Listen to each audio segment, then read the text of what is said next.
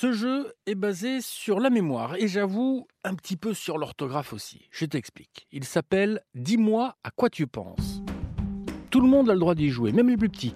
Voici la règle. Un joueur qui est avec toi dans la voiture pense à un mot, un mot qu'il garde secret. Je pense au mot orange. Ok, celui qui a pensé au mot doit maintenant donner un indice. Par exemple, sur orange, hum, ça pourrait être... euh, C'est un fruit acide qui a la couleur du rouge et du jaune mélangé.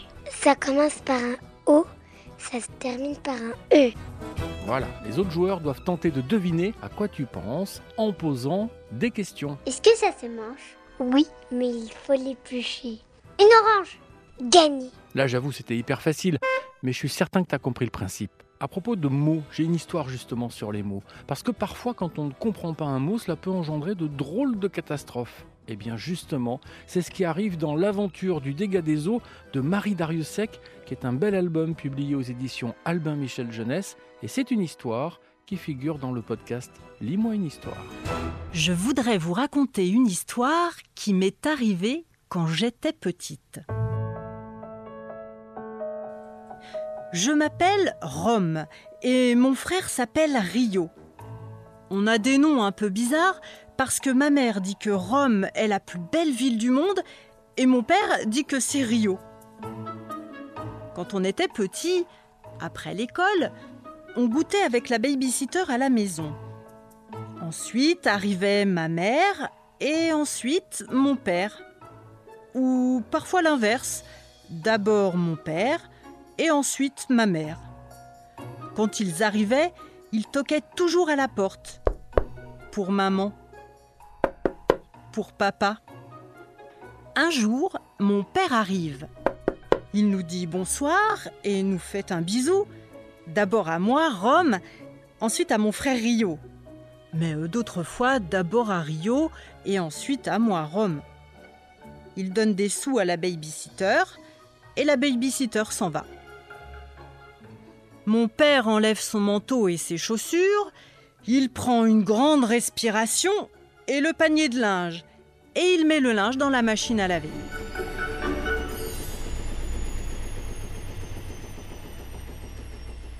Moi, je veux l'aider, et mon frère Rio aussi, mais papa dit que non, qu'il n'a pas le temps, qu'il faut que ça tourne. Puis il va dans la cuisine, il ouvre le frigo, il nous raconte ce qu'il a mangé aujourd'hui à sa cantine et ce qu'il a fait à son travail. Et nous, on lui raconte ce qu'on a mangé à la cantine et ce que l'on a fait à l'école. D'abord moi, Rome, et ensuite Rio. Mais d'autres jours, c'est l'inverse. D'abord mon frère Rio et ensuite moi, Rome. Rio dit tout à coup qu'il y a de l'eau par terre. Papa crie et puis il court vers la salle de bain. La machine à laver fait des bulles et l'eau fait flic floc sous nos pieds. Nos pantoufles sont trempées. Papa crie que c'est pas possible. Il prend le téléphone et je l'entends qui crie encore et qui dit Dégâts des eaux Et il nous dit Restez là deux minutes. J'en ai juste pour deux minutes. Et il descend chez la voisine.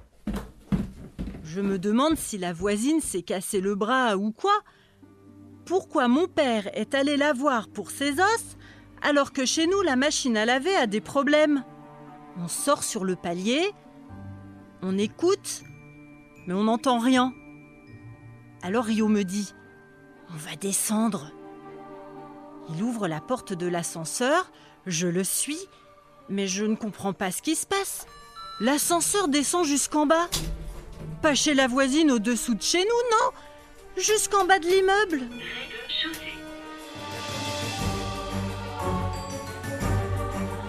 On sait que c'est interdit de prendre l'ascenseur tout seul. On sait aussi que c'est interdit de sortir de la maison. Mais on se regarde, Rio et moi, moi et Rio, et on se dit, mais sans se parler, avec les yeux, on se dit deux minutes, juste euh, deux minutes. Rio me dit qu'on va acheter des bonbons au magasin.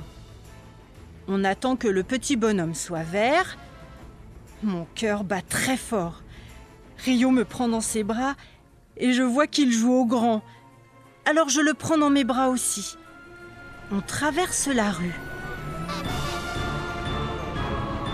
Normalement, le magasin est tout près de la maison, mais le trottoir semble très long. Les gens sont très grands et très pressés. Ils nous bousculent ou alors ils s'arrêtent et nous regardent. J'ai froid aux pieds, je dis à Rio. C'est parce que nos pantoufles sont mouillées. Et aussi, on n'a pas pris nos manteaux. Les lampadaires sont très hauts et quand nous passons sous eux, ils s'allument doucement. On dirait des veilleuses dans la nuit pleine de voitures et de bruit. Il y a des motos, très grosses, et des gens avec des casques qui font un peu peur. Il y a des chiens et des pigeons. Le ciel est noir. Il forme de grands couloirs au-dessus des rues. Il faudrait marcher dans ces couloirs et on verrait la maison, ses fenêtres éclairées, et on se poserait comme des oiseaux sur le rebord et on cognerait du bec. Toc toc pour maman. Toc toc toc pour papa. Nous arrivons devant le magasin. Mais je ne le reconnais pas. Ce n'est pas grave parce que les bonbons sont juste devant nous, à côté des caisses. Il faut des sous, je dis à Rio. Des sous, comme pour la babysitter. C'est vrai, dit Rio. J'en ai, je dis à Rio. Dans la cour cet après-midi, ma copine Nora m'a donné une pièce sur laquelle il y a un vin écrit en doré. Et je lui ai donné l'autocollant de girafe que j'ai trouvé dans une boîte de girafe Kiri. Alors, nous choisissons un paquet de bonbons sans nous disputer et je donne la pièce au monsieur de la caisse. Il nous dit de faire la queue comme tout le monde. Mais il y a un autre monsieur qui dit Vous voyez bien que ce sont des enfants. Et ensuite, le monsieur de la caisse dit que c'est pas assez. Pas assez quoi je demande. Vous n'avez pas assez de sous, nous explique le monsieur gentil qui disait que nous sommes des enfants. Alors, on ressort acheter des sous. Rio dit que les sous, ça s'achète dans un distributeur de sous. Mais un garde sort du magasin et arrache le paquet de bonbons d'un seul coup sec des mains de Rio. Rio se met à pleurer et je veux taper sur le garde, mais il m'attrape comme un moustique. Votre nom il demande. Où sont vos parents? Rome et Rio, je dis.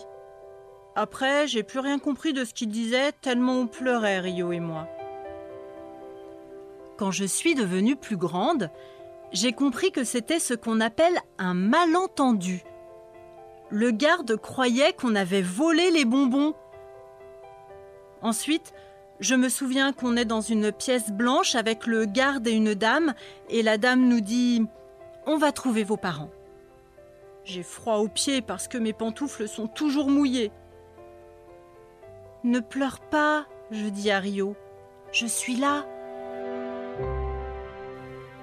N'aie pas peur, me répond Rio. Je suis là. Et j'ai mal à la main tellement Rio la serre fort. Et je lui dis tout bas un secret. Je lui dis qu'on ne se lâchera pas la main jusqu'à ce qu'on soit grand, ou au moins jusqu'à ce qu'on retrouve nos parents. Maman et papa sont enfin arrivés. Toc toc pour maman, toc toc toc pour papa.